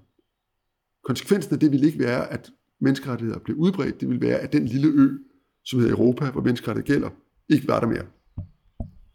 Så der er ikke, altså problemet, at der ikke hersker hverken retfærdighed eller menneskerettigheder i Afrika og i store dele af Asien. Det problem, løsning kan ikke være åbne grænser. For det vil ikke løse problemet. Det eneste, vi gør, bare, det vil afskaffe demokrati og menneskerettigheder i Europa. Første. Og den anden præmis er, at den humanisme, som gør, at vi må hjælpe folk i nød, den det, det er et menneskeligt grundvilkår, og det, altså, det handler Bibelen om, det handler al vores historie, det handler jo også vores enkelt liv, det er, du kan påtage dig et vist ansvar for nogen i nogle situationer. Og det gør vi vel i en eller anden forstand øh, alle sammen. Og nogen gør det mere end andre. Men ingen kan påtage sig ansvaret for alle i alle situationer. Altså med andre ord, det at Europa forestiller sig, at vi kan tage verdens skyld på os, og at når Afrika er i den tilstand, Afrika er, og der er så mange fattige i Afrika, som der er, og så er det vores skyld. Det er kolonialismen, det er vores manglende hjælp nu, det er ulige handelsforhold, det er alle andre ting. Det er for mig en form for også historisk afgangse. Nej, det er ikke vores skyld. Det er ikke os, der så at sige ejer det moralske ansvar for verden. Det er kun i vores eget selvbillede, at det er sådan. Og i virkeligheden har Kina været det første land, der for alvor har sagt til os, nej, det er ikke sådan, så I er det ideal, og I er den, den, den ledestjerne, som hele verden ser hen imod. I er en lille stump af verden, med en lille stump af, af, af, af menneskeheden, og gør, gør nu det i jeres lande så godt I kan. Vil det være med at komme og belære os andre om, hvordan vi skal gøre. Det har vi jo utrolig svært ved at acceptere, fordi vi jo helt ind i sjælen mener, at vi er bedre end de andre. Vores samfund er bedre. Vores værdier er bedre. Det vi mener om forholdet mellem kønnene er bedre. Måden vi opfatter verden på er mere rigtig. Og, vi, og det er en del af den europæiske kulturarv, og han har sagt, en del af arven fra kolonialismen, at vi har den der opfattelse i hver eneste generation. Ikke alene er vi verdens centrum og verdens bedste. Vi er også i netop den generation, vi nu er, nået toppunktet af menneskelig civilisation og rigtighed. Derfor er det også vores opgave at dømme alle andre. Vi er vor herre. Så vi kan, det er vores standard, der gælder. Det vil sige, vi dømmer også vores forældre og bedsteforældre. Og sådan. Alt, hvad de gjorde, den måde, de behandlede øh, øh børn på, øh, den måde, de behandlede andre raser på, den måde, de behandlede hinanden på, den måde, de i det hele taget var på, den kan vi nu for vores ophøjet standpunkt dømme. Og hvilket det kan, vi skal. Og vi skal tage ansvaret på alle andre øh, generationers vegne, og alle andre folk i verdens vegne, og sige, de gør det rigtige, de gør det forkerte. Det er acceptabelt, det er uacceptabelt. Den tankegang, tror jeg, er meget, meget farlig. Fordi den gør jo os blinde for det, der er realiteten, nemlig, at vi er ikke i Europa, ud fra en absolut målestok, værre og bedre end alle andre mennesker. Og vores tid er ikke værre og bedre. Og vi er ikke mere moralsk retfærdige end alle andre.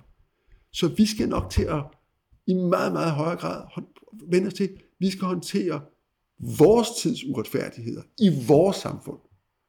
Og det skal vi jo ikke gøre ud ved at lukke os af for resten af verden mentalt. Men vi kan ikke gøre det, medmindre vi har et samfund. Og det at have et samfund betyder, at man også har en grænse. Og at have en grænse betyder, at man bestemmer, hvem der rejser ind, og hvem der rejser ud.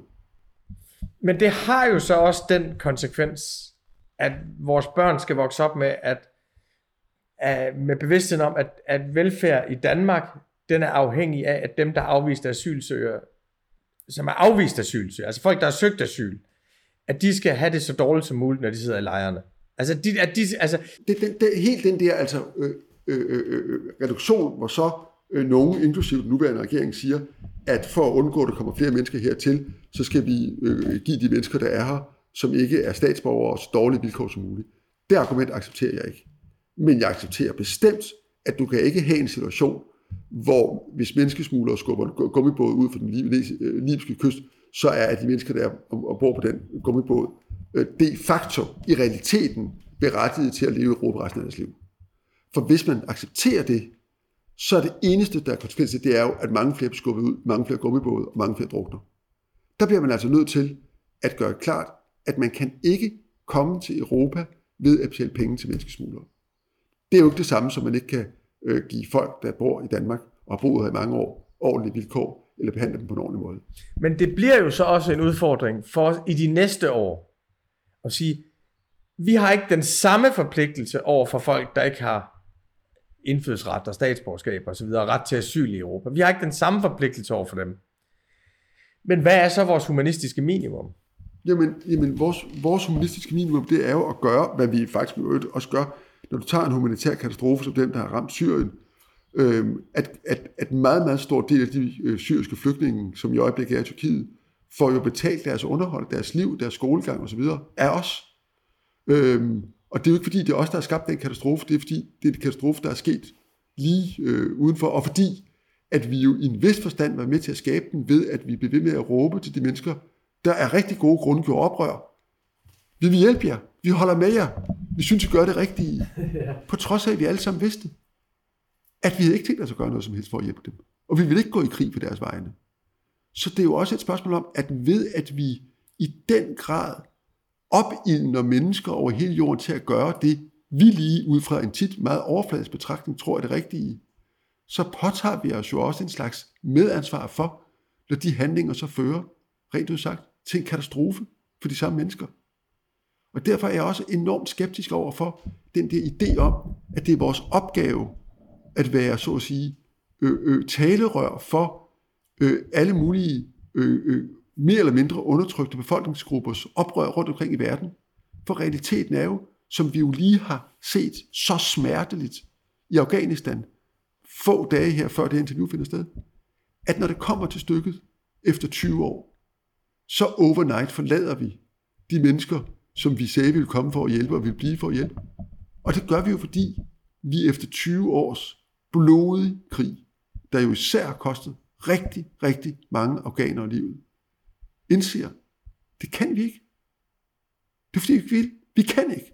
Vi kan ikke skabe demokrati i Afghanistan. Vi kan ikke skabe menneskerettigheder der. Men vi har medvirket til at gøre forholdene i landet om muligt endnu værre, end da vi kom. Og resultatet tror jeg vil blive inden for ganske, ganske kort tid, at Taliban for første gang vil råde og have magten i hele Afghanistan. Og når man spørger afghanere om, hvad de tænker om det, så tror jeg, at langt, langt de fleste er kede af det, frygter det. Jeg tror, det kommer til at blive utrolig brutalt for mange af dem, der har hjulpet os. Men jeg tror også, at det bliver første gang i rigtig mange år, hvor der er en chance for, at der bliver fred i Afghanistan. Men jo altså langt fra den fred, vi havde ønsket os. Men det er jo og det, det er en kæmpe diskussion, som jeg tror, vi fører for vidt, hvis vi går ind i den. For jeg er ikke helt enig med dig, men jeg er meget... Men, men, men, men, men man kan i hvert fald sige det sådan her sådan på management, der, så kan man sige, at der er behov for lidt en forventningsafstemning mellem, mellem verdens undertrykte befolkninger og så Vesten, fordi i, da de lavede det arabiske forår, der stolede de jo på, hvis vi er masserne i gaderne, så vi heldige. De var ikke masserne i gaderne, Rune. Men hvis de, de var den intellektuelle elite i byerne, som havde mobiltelefoner, og som vi forelskede os i, fordi vi tænkte, de ligner os, men det, de taler vores det, sprog. Det, vi er enige på her, Det jeg mener, at hvis vi hvis vi agerer på en måde, så vi kan fremstå i vestlige medier, som masserne i gaderne mod diktatoren, så er vi hovedpersonen i vestens romantiske historie. Præcis. Altså, det, det, det, det er den der figur. Altså, at vi tror altid, dem, der er på gaden i metropolen, at det er folket. Og det er helt utænkeligt for os, for eksempel i Iran, som jeg så kender ret godt, at der faktisk er relativt stor opbakning til regimet rundt omkring i, øh, i, i, i landområdet. Det er helt utænkeligt for os, at dem, der er på gaden, det er jo en arv fra den franske revolution. Ja. Altså, det er jo den franske revolutionsromantik, vi har arvet. At dem, der er på gaden i metropolen, det må være folket. Ja. Og alle dem, der er imod dem, de er imod folket. Ergo er de undertrykkere. Ergo, hvis vi udstyrer dem med nogle våben og fjerner diktatoren, så er der... Altså, hele den der, men det er jo en romantik, som vi skal frigøre os fra. Ja, præcis. Det er jo præcis det, der du udtrykker det bedre, end jeg gør. Men, men, men jeg vil også få til, at det er jo ikke bare vores romantik. Vi eksporterer den og dermed, dermed kommer vi også til at sige ting og gøre ting, som gør, at de unge, frihedselskende mennesker, der står i gaden, ja. tror, at vi vil hjælpe dem. Og de tror, at vi kan hjælpe dem. Og de forstår ikke, at vi hverken kan eller vil. Og vi, og vi kunne ikke, selvom vi ville. Det er jo det, Afghanistan viser, så der prøvede vi jo ikke. Altså, og det, at vi bliver lidt mere ædruelige, og, og ser os selv lidt i spejlet og tænker, måske skal vi passe en lille smule på det der med at sige til de der unge mennesker i gaden, fremad, fremad, I skal ikke være bange, vi hjælper jer, I gør det rigtige, videre, videre, videre. Når vi sidder så langt væk, så trygt, og dybest set på ingen måde har tænkt os at hjælpe dem, og I kan hjælpe dem, så er det måske ikke vores rolle at fortælle dem, hvad der er det rigtige at gøre. Fordi de vil jo så frygtelig gerne tro, at vi har den magt til at komme og gøre det rigtigt i deres lande. Men den magt har vi ikke. Og jeg mener vidderligt, at det er en rest for kolonialismen, når vi hele tiden, og især venstrefløjen, presser og presser os selv til at lade som om, at det kan vi, og det skal vi, og det bør vi, og alt andet moralsk forkert.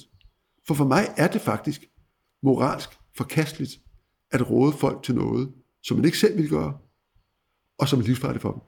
Ja, man kan sige, øh, uh, henfører pointen fra før, at, at det er også der, hvor det måske er lidt uhensigtsmæssigt, at de har fået pumpet vestlig populærkultur ind i deres hoveder. Altså, uh, jeg synes, dengang jeg var ung, der synes jeg, det var så fantastisk, at dem der, der de der kinesiske studenter på den himmelske at de havde stået og hørt Bob Dylan, ikke? Altså det der med, at, at Vesten var en moralsk kilde til stolthed og frigørelseskamp for dem. I dag er jeg lidt mere i tvivl om, hvor hensigtsmæssigt det var, de ja, hørte Bob Dylan, der det, stod der. Det er enormt god pointe, og, og, og hvis du ser på Syrien, jeg tror, det er meget, meget få mennesker i dag, der har det bedre i Syrien, end de havde før det syriske oprør. Og det siger jo intet om retfærdighed. Det siger tværtimod noget om, at verden er jo ikke nødvendigvis et retfærdigt sted. Men det at sætte sig op som civile mod uretfærdigheden, uden at have nogen organisation, uden at have andet end en revolutionær inspiration, det kan jo være fatalt. Og er det frygteligt tit. Og det tager os jo til Amerika, fordi en, der er en replik, du og jeg, vi har talt meget om, og været meget, meget øh, imponeret over. Jeg var i hvert fald imponeret over det. Øh, imponeret og rystet over. Og det er, da Joe Biden han bliver spurgt, da han annoncerer, øh, han annoncerer, at USA skal ud af Irak, eller ud af Afghanistan, og det skal de den 11. september 2021, og det er ligesom øh, 20 års krig mod terror, der er slut, og hele det verdensbillede, det mindset, der er slut, i parentes bemærket, det har ikke gjort vores samfund særlig meget godt, det, det, det, det mindset. Når man så bliver han så spurgt, om det er en svær beslutning. Og jeg, har, jeg ved ikke noget værre, end at skulle skrive videre om Afghanistan. Jeg hader at skrive videre om Afghanistan. Man ved, man kan ikke komme ned i bunden, uden at være ligeglad med afghanerne. Altså, du kan ikke gennemføre dit synspunkt, uden at du opgiver al solidaritet med, med afghanerne. Og omvendt, hvis du ligesom fører solidariteten igennem med afghanerne, så, over, så laver du et overstretch på dit eget land, som du ved, der ikke er nogen. Altså, jeg havde at skrive om det. Så det er det værste. Så han blev spurgt, om det, om det var en svær beslutning for ham, hvor Biden så siger, nej, det var en nem beslutning. Hvordan ser du det, han sagde der? Men, men, men det udtrykker, at for Biden, som jo har været med på hele den her rejse, han er jo ikke Præcis. lige trådt i politik, han har jo været med, at Biden har jo, ligesom tror jeg, vi andre kommer til på den rigtig, rigtig hårde måde, erkendt, at det er let, fordi der er ikke noget alternativ. Det er jo det, han mener. Han mener, forestillingen om, at vi med dobbelt så mange soldater, eller tre gange så mange soldater, eller ti gange så mange soldater, kunne skabe demokrati i Afghanistan, er forkert. Man kan ikke vinde en krig af den karakter. Og det var jo den lære, amerikanerne drog første gang i Vietnam hvor de jo sendte 100.000 vis af soldater. De kunne ikke vinde mod et af verdens fattigste lande, og det kunne de heller ikke i Afghanistan. Og det er dybest set af de samme grunde. Nemlig, at når du først står der og er en fremmed her, så er du fjenden. Og det er utrolig svært at vinde over et land, der betragter dig som fjenden. Især hvis du i din egen opfattelse kommer for at hjælpe dem. Det, det kræver, hvis du vil vinde, det er jo en helt uhørt brutalitet, som netop erobringslandet, altså den offensive, aggressive krig, kan, øh, øh, øh, angriber, kan udvise. Men det er jo netop ikke den krig, vi vil føre. Og derfor driver vi ind, og det har Joe Biden jo indset og set, ind i at blive den offensive krigsherre. Og da det er jo helt meningsløst for USA at føre en offensiv krig i Afghanistan. Hvorfor skulle de det? Og med enorme omkostninger og med stadig større modstand til følge. Så, så, så på den måde var det jo en let beslutning. Fordi det er jo kun, hvis man skriver leder i en avis, at man kan tro, at man kunne bare sende nogle flere soldater, så var det blevet løst. ja, det, det, det, det er rigtigt. Men altså, Biden har nu været præsident i et halvt års tid. Øh, stemningen var meget i starten. Altså, både blandt sådan klassiske demokrater og venstrefløjen i USA, at folk var enormt imponeret over ham. Han kommer med et enormt ambitionsniveau, og han virker som en mand, der bare vil nå at udrette alt, inden han dør. Altså, der er et eller andet med, at han er ude på sidste omgang, og derfor skal han ikke betale for noget senere, så han kan lige så godt gøre det rigtige og sætte... Øh, altså, han angriber alle de... Han angriber jo virkelig... Han angriber nogle kriser strukturelt, og han angriber med et ambitionsniveau, der pludselig får Bill Clinton og Obama til at se lidt tavlige ud. Altså, det er så sjovt at høre Obamas tidligere rådgiver øh, tale, tale om Biden, for det er jo svært for dem på den ene side ikke at anerkende, at han går anderledes strukturelt til værks, end Obama gjorde, uden også at sige, at Obama svigtede på nogle afgørende områder indenrigspolitisk. Hvordan ser du Biden her efter et halvt år? Jeg ser ham som en forbløffende stærk præsident, øh, men som jo har fået tildelt en fantastisk svær hånd. Og jeg tror, at en af grundene til, at han går så drastisk til værks, som du beskriver, det er, at der er jo en dynamik i amerikansk politik om, at lige så snart man tiltræder som præsident, så er der jo et, et midtvejsvalg lige rundt om hjørnet, altså november næste år. Øhm, og traditionelt er det sådan, at der taber den, der er blevet præsident. Han har jo vundet et valg, og så er der en, en, en regning at betale ved det første midtvejsvalg.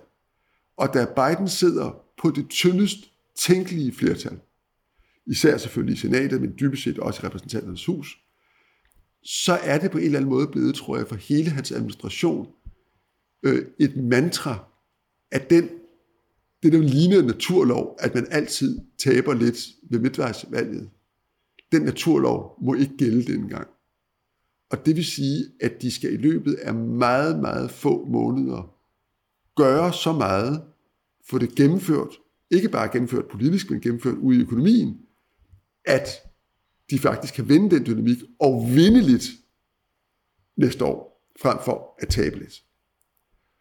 Og det tror jeg, det de sig på. Og det betyder altså, at de er jo ligesom sat ud på en, i stedet for at løbe en hel maraton, altså en hel præsidentperiode, så løber det kun en halv maraton, men til gengæld skal løbe dobbelt så hurtigt.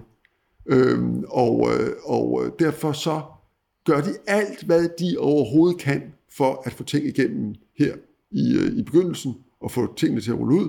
Og det falder så sammen med hele genopretningen af økonomien efter pandemien, øh, øh, og, øh, og et hele taget genopretningen af, han altså, sagt, af samfundet efter jo fire ødelæggende år øh, med en ekstremt destruktiv præsident og en ekstremt destruktiv øh, politik. Og alt det giver jo altså retfærdigvis også en lidt bedre afsæt. Og så tror jeg en ting til, ud over det med alderen, som selvfølgelig også spiller ind. Altså, det er jo faktisk ikke særlig almindeligt, det ved godt, det er sket, men det er ikke særlig almindeligt, at en mand, der har været vicepræsident i 8 år, altså virkelig kender maskinen indenfra. Det er det tætteste, du kan være på at være præsident, når du ikke er det. Pludselig, efter kun fire års afbrydelse, kommer ind og overtager regeringsmagten. Endda med mange af de samme folk, altså meget erfarne administratorer, folk, der har siddet i det hvide hus, folk, der har siddet i administrationen, har fire år til at tænke over deres fejltagelser i første omgang. Nu får de chance til. Og er der noget, de mennesker er overbevist om? Er der noget, de har sagt til sig selv? Er der noget, de har gået og sagt der i månederne op til valget og i månederne efter valget? Det var, den her gang, der venter vi ikke et helt og et halvt og to år på at rykke. Der rykker vi fra dag et. Planerne har ligget der, strategierne har ligget der, idéerne og en kolossal vilje til at få ting gjort, mens tid er. Men jo også en, synes jeg, en forståelse af, at ulighed er et virkelig eksisterende problem i det amerikanske samfund. Rigdom er et virkelig eksisterende problem. Tech-selskabernes kolossale magt. Altså, det er jo i Obamas tid, Obama sagde jo også alt det rigtige om ulighed, men der var ikke den samme forståelse af, at kapitalismen var gået amok på en måde, som havde ødelagt deres samfund. Og det må jeg egentlig sige, det er noget af det, der ligesom forbløffer mig ved Biden, det er, at han, han, han gør det jo smart, fordi han taler overhovedet ikke ideologisk. Han bruger nærmest ingen fremmedord, og der er jo det der med, når hans taleskriver, de kommer til ham med taler, og der er et fremmedord, i siger han ud med det. Alle forkortelser, alle fremmedord ud. Øh, men det er jo radikalt, altså det er jo, det er jo det, meget af det, han laver økonomisk, er jo det, Bernie Sanders rigtig gerne vil have. Der er vel også en radikal problemerkendelse hos ham. Det tror jeg rigtig alt sammen. Nu, nu har han jo altid været, altså det, han har sagt, med en meget, meget dårlig parallel, vi vil kalde dansk socialdemokrat. Ikke? Altså han har jo været der på sådan den produktive, øh, Øh, almindelige mennesker, øh, blå, blå bjarne-agtig. Nu er det jo meget, meget svært at sammenligne dansk og amerikansk politik, så det er en dårlig sammenligning, men han er jo, har jo hele tiden været der. Øh, og jeg er enig med dig i beskrivelsen af ham, selvom han er jo ikke Bernie Sanders, fordi Bernie Sanders er jo på sin egen måde også venstrepopulist. Øh, øh, han er netop ikke populist. Han prøver at adressere de virkelige problemer med virkelig politik. Øh, og, øh, og, og han, han prøver jo hele tiden at gøre det, som jeg jo tror, altså øh, øh, også når man, når man, når man altså vil prøve at, at, at, at, at, få folk med, så bliver man jo nødt til at tage et afsæt i, hvordan de oplever virkeligheden. Og hvis rigtig mange vælgere i USA oplever, at globaliseringen har kostet dem jobs, at, øh, at, øh, at klima, indsatser mod klima vil koste dem endnu mere jobs, så bliver man jo nødt til at tage den bekymring alvorligt. Det er jo ikke sådan i demokrati, at man kan reagere mod befolkningen. Heller ikke selvom det i princippet kunne være klogt. Det er jo sådan, man bliver nødt til at respektere, hvad mener befolkningen. Og befolkningen har nogle gange en ret stor fornuft, fordi befolkningen oplever jo en hverdag og en virkelighed, som jo de tager afsæt i. Og, øh, og det synes jeg er en af de funderlige ting ved demokratiet, det er jo, at det er jo tit, man oplever vælgere i forskellige steder i verden i demokrati og gør noget, man tænker, hvorfor i verden gør de det, og sådan de ikke gjort. Indtil man indser, at det gør de jo, fordi det giver faktisk god mening, set ud fra, hvor de er i deres, altså den situation, de står i. Og det gælder også de amerikanske vælgere. Men det, og det er jo et af de store skæld, øh, skæld mellem os to, Bo, det er, at når du siger lige præcis det, altså vælgerne oplever noget, som de herskende klasser, vi bruger bare et udtryk, kulturelt, uddannelsesmæssigt, økonomisk sådan noget, ikke kan forstå. Øh, derfor i min verden, der er det jo sådan, at den måde, det kommer ind i politik på, det er jo gennem populister. Altså det er jo, det er jo netop, altså du skal have nogle andre indflydelsesveje ind i det parlamentariske system, og der må man sige, det demokratiske parti har over adskillige partier, årtier, bevæget sig længere og længere væk fra det, er blevet mere og mere en del af en uddannelsesoverklasse, en medieoverklasse, en kulturoverklasse og især en tech-overklasse. Altså har bevæget sig dybt, dybt ind i det, der er det nye, altså det faktisk det liberale plutokrati i Amerika. Det er de jo blevet en del af. Bare se, hvordan Obama bor nu, og de kontrakter, hans kone laver. Alt, altså det, det, de, de er jo blevet den nye liberale overklasse. Og der er det jo sådan nogle Bernie Sanders-typer, der faktisk bringer noget vrede ind, der faktisk bringer de der erfaringer ind, du taler om. Det er jo derfor, jeg er langt mere øh, positiv over for progressive bevægelser og populister, end du er. Du kan jo selvfølgelig sagtens argumentere for, at det er også rigtigt, at øh, herhjemme er det Dansk Folkeparti, der satte øh, indvandrerdagsordenen på, på, på, på, øh, og det lærte jo de andre partier rigtig meget, og, og Venstrefløjen har jo tit været med til at pege på problemer, og ikke mindst på de grønne øh, øh, og, og klima osv.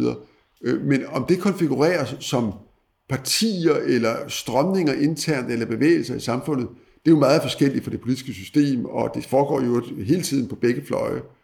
Øh, og, og der er jo, vil jeg sige, den demokratiske mekanisme, det er jo den, at når, når de store regeringsbærende partier begynder at opleve, at de taber vælgere strukturelt og massivt, og efter, altså mere og mere til nogle af de der folk ude på fløjene, som har lette løsninger, vil pege på de rigtige problemer, jamen så plejer de jo ligesom, demokratiets øh, grundlov, så, så begynder de der store partier også at, at adoptere noget af, i hvert fald erkendelsen af problemet. Og det er sundt. Derfor mener jeg sådan set også, selvom det ville jeg ikke have sagt for nogle år siden, men det mener jeg, at Dansk Folkeparti har i den forstand været, været et sundt korrektiv til det danske demokrati, fordi det viste, at demokratiet var levende. Det viste, at når der var nogle partier, som ikke tog et reelt problem alvorligt, ja, så kom der et parti, som gjorde det til den eneste, og at det, det så kom med nogle løsninger, som gjorde som problemet værre og ikke bedre, det er jo fordi de er populister. Men det, at de pegede på problemet, det var jo en nødvendig proces for at få de etablerede partier til at, at miste berøringsangsten. Øhm, hvis vi vender tilbage til Biden, noget som er meget bliver ved med simpelthen at udfordre min forståelse af Biden. På den ene side, så virker han som den helt rigtige mand på det helt rigtige tidspunkt. En mand, der faktisk er forankret i nogle arbejderklasse erfaringer i USA. En mand, der har været med over 50 år, og dermed også ved, at der er andre måder at gøre tingene på, og set, hvordan tingene er gået i stykker i USA. På den anden side, så derfor virker han som en rigtig mand, og den, der kan gennemføre ting, som ingen på venstrefløjen ville kunne få gennemført, men som er ekstremt vigtige. På den anden side, lyder han også for mig nogle gange som stemme af den gamle verden, når han siger, at det er demokratier mod autokratier, og når han sådan, og når han siger sådan over for Kina, vi skal være konkurrenter på nogle områder, vi skal være rivaler på nogle områder, og så skal vi samarbejde på, på andre områder. Altså det der, og det lyder jo skide godt, når han siger det, ikke? Vi skal samarbejde om klima, men vi skal være stærkt kritiske over for deres menneskerettighedskrænkelser, ikke? Hvis de så skal købe solpaneler, for eksempel, hvor kineserne er jo langt, langt foran, så bliver det jo det fra, fra de provinser, hvor de mishandler uigurerne og sådan noget. Altså, den front, som det lykkes Biden at samle mod Kina, er jo meget baseret på en konsensus fra 90'erne om de gode demokratier og de onde autokratier. Lige præcis den moralisme, som du er skeptisk over for en halv time øh, siden. Hvordan tænker du den konflikt? Men det, det, det bringer os jo helt ind i kernen af vores, kan man sige, kinesiske dilemma.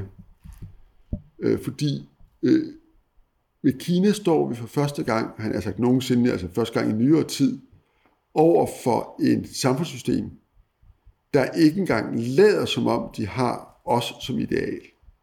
Altså ikke demokratiet, ikke et liberalt samfund, ikke et samfund, hvor grundelementet er det enkelte individ, men hvor grundelementet er partiet og partiets definition af den kollektive interesse. Altså på alle punkter og helt ned i, hvad konstituerer samfundets grundelement. Noget andet. Et alternativ. Det har vi haft før, det har vi mange af. Men vi har ikke haft nogen før, der var så succesfulde, at de ligefrem truer med at blive stærkere end selv. Det er jo voldsomt udfordrende for os. Og øh, når Kina truer med det, eller truer, hvor, hvor, hvor, hvor udviklingsretningen er, at det bliver de, så er det jo fordi, at altså det er en kombination af, at de har internt forstået og organiseret sig på måder, som har været effektiv og hensigtsmæssig. Og det hænger jo sammen med, at selvom de er det, jeg lige sagde før, så er det jo ikke et traditionelt diktatur. Det er jo ikke et, et, et, et, et, et, et, et autoritært system, hvor der sidder en eller anden mand i toppen, selvom det gør der mere nu, end der har gjort længe, der bestemmer alting. Det er jo et system, der har øh, øh, øh, ansvarlighed og en vis øh, accountability, altså det, at man står til ansvar over for befolkningen. Det er ikke gennem fri valg, man gør det. Det er gennem nogle andre mekanismer. Men det er ikke sådan, at man bare kan gøre og sige, hvad man vil, og så ikke levere. Der skal leveres blandt andet jo på velfærdsfremgang og øh, afskaffelse af fattigdom, og en vis social retfærdighed, som jo selvfølgelig har sine store begrænsninger også i Kina. Men det er altså ikke bare sådan, at der er nogen, der bestemmer alting og tilgodeser deres egne interesser, og de skal ikke stå til ansvar for nogen. Der er et vist element af, af øh, lovmæssighed, altså øh, lov og ret. Det er ikke vilkårligt. Det er heller ikke baseret på den enkelte menneskes øh, individuelle ukrænkelighed og frihed. Men altså, der er et system, der viser sig at virke internt. Og så har vi i Vesten jo været helt fantastisk lang tid om at indse, at vores markedsfetishisme, det vil sige, at alt skulle privatiseres, alt skulle liberaliseres, alt skulle bare tage salg. At hvis man sælger noget til en kinesisk statsvirksomhed, så er det jo ikke noget med markedet at gøre. Det er ikke noget med liberalisme at gøre. Det er ikke noget at gøre med at mindst konkurrence. Det er bare noget at gøre med, at, at det system, der bedst forstår uden den situation, statsligt vinder. Og det har vi jo hjulpet, altså ved, at det, altså Kina på en måde, som altså det forekommer jo helt, altså næsten grænseløst naivt.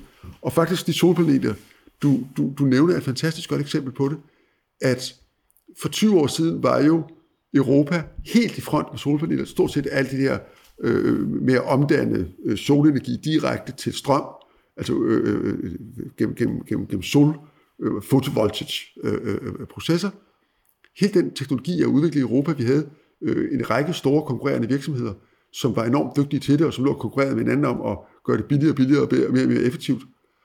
Og, og dem kom den kinesiske statsmand og købte systematisk op, alle sammen. One by one. Og vi var glade. Herligt. De betaler en højere pris. Og i dag produceres jo alle solceller i verden et sted, nemlig i Kina, og jo typisk nogle af de steder, hvor menneskerettighederne har det skidt, eller har det værst. Og, øh, og vi kan ikke, altså vi, vi, vi, vi, har, vi har mistet evne, fordi vi har solgt den viden, vi har solgt. Det er jo en frygtelig historisk ironi, at vi troede, hvis bare vi solgte til alle andre, så ville de blive ligesom os og overtage vores politiske system. Jamen, vi troede også, at markedet var det markedet. Øh, men det viser jo, at det var den kinesiske stat.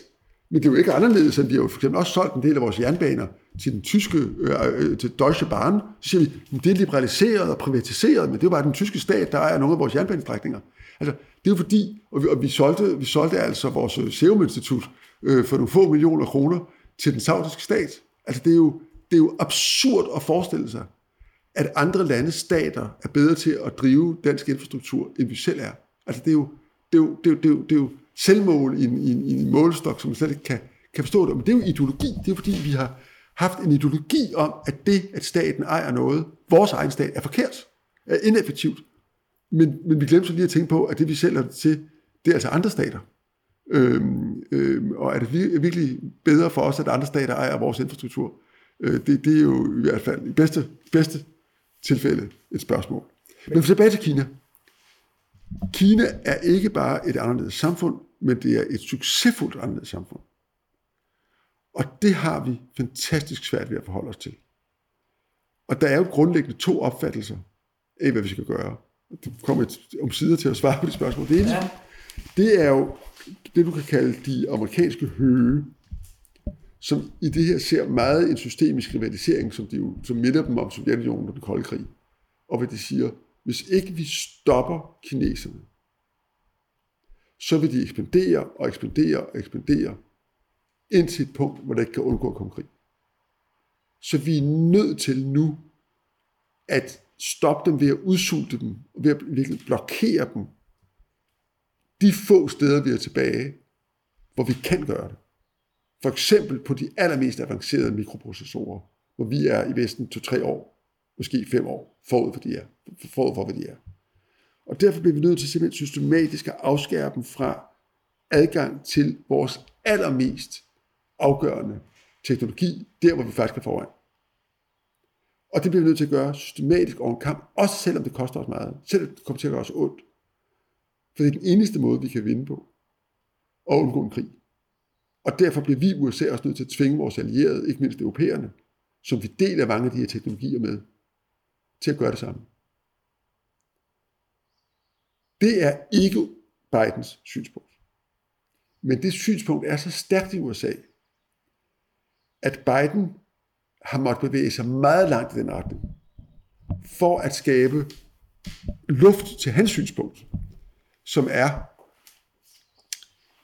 vi må gøre meget af det her, men Kina er for stor og for vigtig på alle mulige fronter. Også og vi er for afhængige af Kina. Og vi er for afhængige. Og derfor bliver vi nødt til at finde en balance, hvor vi på nogle punkter dæmmer op og lader være med at være naive, og også sætter nogle hårde restriktioner op og sætter hårdt mod hårdt, men hvor vi samtidig samarbejder til begges fordel. Fordi hvis vi virkelig tager en hård konflikt, så ender det med, at de tager Taiwan, og så ender det med, at vi kommer i krig med dem alligevel. Og det kan vi ikke risikere. Og derfor bevæger Biden sig taktisk lidt længere i retning af den hårde linje i Kina. Og så vender han sig om til europæerne og siger, det er I nødt til at hjælpe mig med, for at undgå den helt hårde linje. Men europæerne er det andet sted. Vi er meget mere afhængige økonomisk af Kina. Vi har mange flere virksomheder, som er dybt inde i Kina. Der er nogle amerikanske virksomheder, der er det, men, men der er mange flere øh, europæiske, der er. Vi er det hele taget meget mere afhængige af eksport og af samhandel. Og det betyder, at Europa vil ikke gå hele den vej. Europa vil ikke flytte sig derhen. Og vil ikke taktisk, så at sige, give Biden den støtte, heller ikke selvom Biden siger, det er i virkeligheden for at hjælpe jer. Og det betyder, at der er nedenunder den, den retorik, hvor begge parter, altså både Biden og europæer, der forsøger at tale meget, meget pænt til hinanden omkring de her ting, er der en meget dyb modsætning mellem Biden og Europa om, hvor hårdt vi skal sætte ind over for Kina. Og den modsætning, den er strategisk. Og selvom Europa på mange måder er svag så når det kommer til sådan noget her, så er vi, så har vi altså et, øh, et kropssprog, der er rimelig øh, fast og hårdt, og vi er en meget, meget stor økonomisk aktør, også for kineserne. Så her ligger der en spænding mellem, ikke nødvendigvis hvor Biden gerne ville være, men hvor han er, og Europa. Og den, den går ikke væk lige forløbig. Den er jo ekstremt ubehagelig, fordi som du siger, at det er jo på en eller anden måde med krigen som horisont. Altså det med krig mellem store, det er jo, det er jo slet ikke, altså i, vores, ja. i hvert fald, du er jo historiker, jeg er jo bare, ja. jeg er jo bare, hvad jeg er, men, men så jeg er ikke vant til at have krigen som mellem to stormagter som horisont, og det er jo, krigen er horisont for begge de scenarier, Præcis. du tegner op, og det vil jo være en krig, hvis man nu siger det lidt lavmældt, med nogle ødelæggelseseffekter, som er svære at overskue. Ja, og derfor tror jeg også, at at tilhængerne af de to strategier, som jo altså ligner hinanden på lange strækninger, men dog på nogle afgørende punkter er i modstrid med hinanden, har svært ved at gå på kompromis, fordi begge tror, at deres strategi er den, der sikrer freden og ikke fører til krigen. Og så er der det med det, at den folkelige modstand mod Kina, altså for 15 år siden, Der var folk skide glade med Kina, der, der, men de er jo presset også på af ja, befolkninger, som ja. bliver mere og mere skeptiske men det, men, men, og kræver knytnæv mod Kina. Men, men, men desværre, at den folkelige opfattelse, tror jeg, hænger den også sammen med det, vi talte om før, med den der moralisering. Fordi der er jo ingen tvivl om, at der foregår ting i Kina, som er helt uacceptable set fra et vestligt synspunkt, rent menneskerettighedsmæssigt og på mange andre punkter. Demokratisk. Og, og, og den der selv, igen, altså vores, vores, altså jeg kalder det en arrogance, en kulturel arrogance, ja. at i sidste ende er det os, der skal fælde dom over de her ting. Og hvis ikke kineserne vil så at sige makke ret, så kommer vi efter dem. Og der har kineserne altså det synspunkt, at vi skal blande os udenom. De skal nok selv bestemme.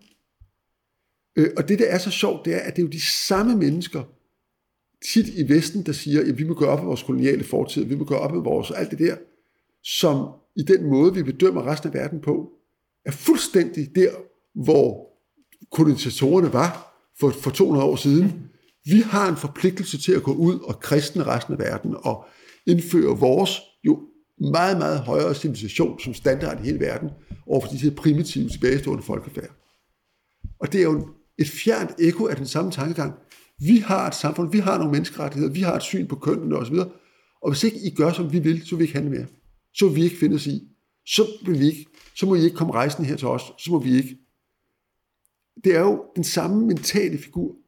Men det er et reelt, her, her synes jeg, der er et reelt moralsk dilemma. Nemlig, hvordan forholder vi os til, at der jo mange steder, for jeg kan sige de fleste steder i verden, foregår ting, der ud fra vores værdier, vores normer, og for det, vi synes er rigtigt, er helt forkert. Og der er jo også et, altså, der er jo også et, det er jo ikke et, altså det, man kan nemt stille det op som moralspørgsmål, men det er jo et spektrum. Det er ja. ikke binært. Ja, er Fordi hvis du, hvis du nu forestiller dig et eller andet ekstrem scenario, hvor kineserne gav sig til at henrette alle børn, Altså, der vil jo være, der vil jo være et eller andet, der vil være, der vil være et ekstremt endepunkt. Altså, et eller andet sted før nazismen. Ja. Altså, som ville være noget, vi ikke kunne leve med. Men, men, men altså omvendt, altså, det, det er du ret i, det er jo indlysende rigtigt, og det er også derfor, jeg siger, det her er det, jeg synes, det er et virkelig ægte moralsk dilemma.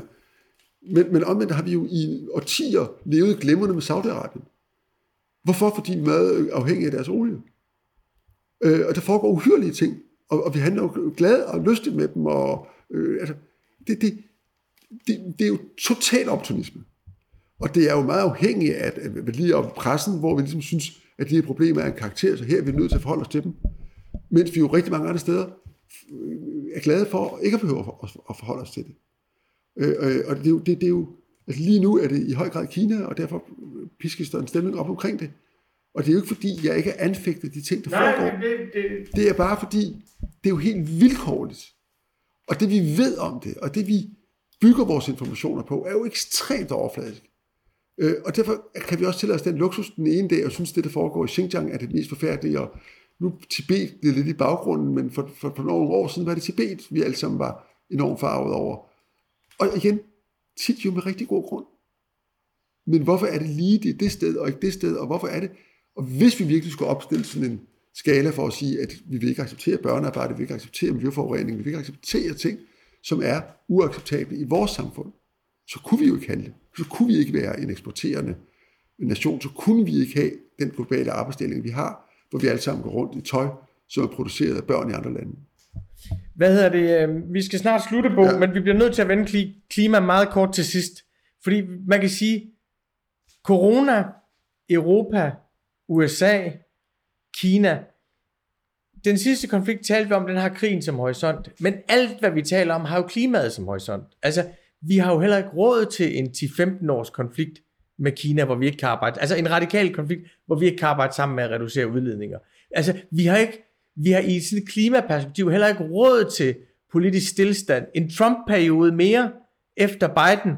Altså, det er sådan en katastrofe, så man ikke kan tænke det til ende, hvad, hvad det vil betyde. Altså, det, det, er jo en ander, det er jo en anderledes historie, vi er i nu, fordi vi har nogle udledninger, der bliver hængende meget, meget længe med meget, meget vidtrækkende konsekvenser. Hvad er ligesom, hvis vi skal slutte af på det, hvad er håbet for det her efterår i forhold til det frem til COP26 i Glasgow? Øh, altså, jeg har i virkeligheden en slags næsten altså, naturstridig optimisme omkring det her. Øh, faktisk også med hensyn til Kina, fordi øh, som jeg læser situationen, har verden jo sådan i det store og hele indset det, du lige siger. Altså, vi kan ikke lade være med at gøre noget ved det her. Det er fatalt for os alle sammen, hvis ikke vi handler, og handler meget mere radikalt, end vi har gjort. Så på positiv siden er der, alle ved dybest set godt, at der skal handles. Vi ved også sådan i det store hele, hvad det er, der skal til. Vi skal holde op med at udlede og brænde og udlede fossile brændstoffer. Det er ikke ugørligt, men det er rigtig besværligt. Det er den største, mest omfattende omstilling af verdens produktion og levevis, vi nogensinde har stået overfor. Men det er ikke, altså det er ikke, et, det, det er ikke, en, det er ikke et bjerg, der ikke kan bestiges. Det er bare et bjerg, vi aldrig har bestedet. Så på den måde er det. Og jeg tror på en måde, at menneskeheden er aldrig bedre, end når vi står over for sådan en fælles udfordring. Og der synes jeg, at pandemien også giver på nogle punkter en lille smule grund til forhåbning. Altså, vi ved det godt. Vi kan. Vi ved, vi kan. Så tror jeg også, der er en betydelig drift i retning af faktisk at gøre det. Og noget af det, der virkelig opmuntrer mig, er, at forskere, talte om vacciner før, ikke? forskere, virksomheder, folk, der producerer, organiserer, laver ting, gør ting, på alle niveauer, alle steder i verden, tænker som sindssyge på, kunne vi ikke gøre det her med mindre brug af energi og fossile brændstoffer, og kunne jeg ikke finde på noget, der gjorde, at jeg var med til at løse det her problem. Måske fandt en stor løsning. Og jeg tror ikke, der findes sådan en stor løsning. Nej. Men jeg tror, der findes milliarder små løsninger, og jeg tror, der findes 6 milliarder mennesker, som arbejder på det projekt med stort og småt. Og, og den kollektive fremdrift i det, tror jeg er større end nogen af os har fantasi til at forestille os. Så på den måde er jeg optimist. Når du så spørger, hvad sker der i Glasgow, så vil jeg sige, så meget mindre end det, der burde ske, at jeg tror, det bliver et problem for os. Fordi det, der sker lige nu, er, at fordi det er, som jeg lige beskrev, at vi alle sammen har indset det, vi alle sammen kan se, at vi gør det, så lover vi i øjeblikket hinanden, at vi vil gøre en hel masse. Øh, politikerne lover os, at vi vil reducere rigtig meget. Øh, virksomhederne siger, at de vil blive, øh, handle i overensstemmelse med Paris, og de vil gå net zero, altså afvikle deres brug af fossile brændstoffer i, i 2050, så visker de, vi alle sammen, at det kan jo ikke helt afvikle det, men så kan vi fange øh, øh koldioxid i atmosfæren og putte det ned i jorden og sådan. Så det er hele tiden det med net, altså, altså det bliver måske ikke helt sådan, men alligevel lidt, men grundlæggende er det bevægelsen. Men afstanden mellem, hvad vi lover hinanden nu, og hvad vi faktisk gør nu og sådan de næste 5-10 år, vokser. Det er ikke fordi, vi gør mindre. Det er fordi, at vi lover så utrolig meget mere. Og nede i befolkningen, og jeg tror næsten nede i hver enkelt af os, er der en kløft, der bliver større mellem det, vi godt ved er nødvendigt, og ovenikøbet siger, vi gerne vil gøre, og så det, vi faktisk gør. Den afstand vokser, den bliver ikke mindre. Og det tror jeg, at vi kommer til at opleve nogle konsekvenser af. Jeg tror, vi får nogle konsekvenser på Glasgow i retning af, at mange på sådan den mere aktivistiske og side vil skælde mere ud, forlange hurtigere og mere radikal øh, tiltag, som ikke bliver leveret i Glasgow. Det, det, det konferencen slet ikke sat, sat op til, det er der ikke vilje til. Men jeg tror også, vi kommer til at opleve det i vores egne politiske systemer, i takt med, at det går op for folk, at vi får faktisk ikke rigtig gjort noget ved landbruget. Vi får ikke på den korte bane gjort noget ved, ved, ved, ved, ved dele af de udledende sektorer, som ville gøre, at det ville blive mere besværligt at blive rune og bo og alle mulige andre. Fordi vi jo alle sammen har det sådan, at jo, der er nogle ting, vi synes er fint, og godt, og jo rigere vi er, des mere er vi også med på, at ting bliver dyrere. Men det, at nogen kom faktisk og sagde til dig, hvad du måtte og ikke måtte, det vil du meget nødig. Og vælgerne vil helt slet ikke. Så jeg tror sådan set, at politikerne, som tøver med at gøre det, der går ondt på befolkningen, gør det med god grund, fordi de tror ikke, befolkningen er indstillet på det. Så, så løsningen på det dilemma, det er strukturelle tiltag. Altså ting, hvor det vi gerne vil gøre, bliver mulige, billigere og mere energirigtigt, eller mere klimarigtigt. Og det kræver altså, at vi virkelig får gennembrudt nogle barriere. Altså det, det er et meget enkelt eksempel, fordi det er næsten løst. Det er selvfølgelig elbiler. Ja. Altså at sige, lige om et øjeblik, så er elbiler både billigere og bedre og mere langtrækkende benzinbiler. Og så er det jo en no-brainer, at folk begynder at køre elbiler, fordi der er ingen af os næste gang, skal købe en bil, som gider købe en elbil, fordi det er simpelthen bare en bedre bil. Billigere og bedre. Så er det jo let. Men det er virkelig den mentale figur, jeg tror, vi skal have på rigtig meget af det her. Altså, den eneste vej frem er at gøre det muligt og let for folk at vælge at gøre det rigtigt. Præcis. Og det kræver... Og det kræver politisk fremsynlighed og politiske vilje. Det kræver, at man virkelig fremmer de ting, som trækker den vej, og gør det besværligt og dyrt at blive ved med at gøre, som vi gør. Ved du hvad, Bo? Jeg tror, vi skal stoppe der, fordi vi skal jo også have noget at vende tilbage til næste år. Vi to har gennemført den længste samtale i Radio Informations historie. Tusind tak for din tålmodighed, din viden og dit venskab og din vilje til at stille op år efter år. Tak for vores tradition. I lige måde. Tak fordi du kom op. Og tak til alle vores lyttere for, at I var med hele vejen hjem. Det kan godt være, at det tog lang tid, men vi nåede jo fandme også nærmest hele verdenshistorien igennem.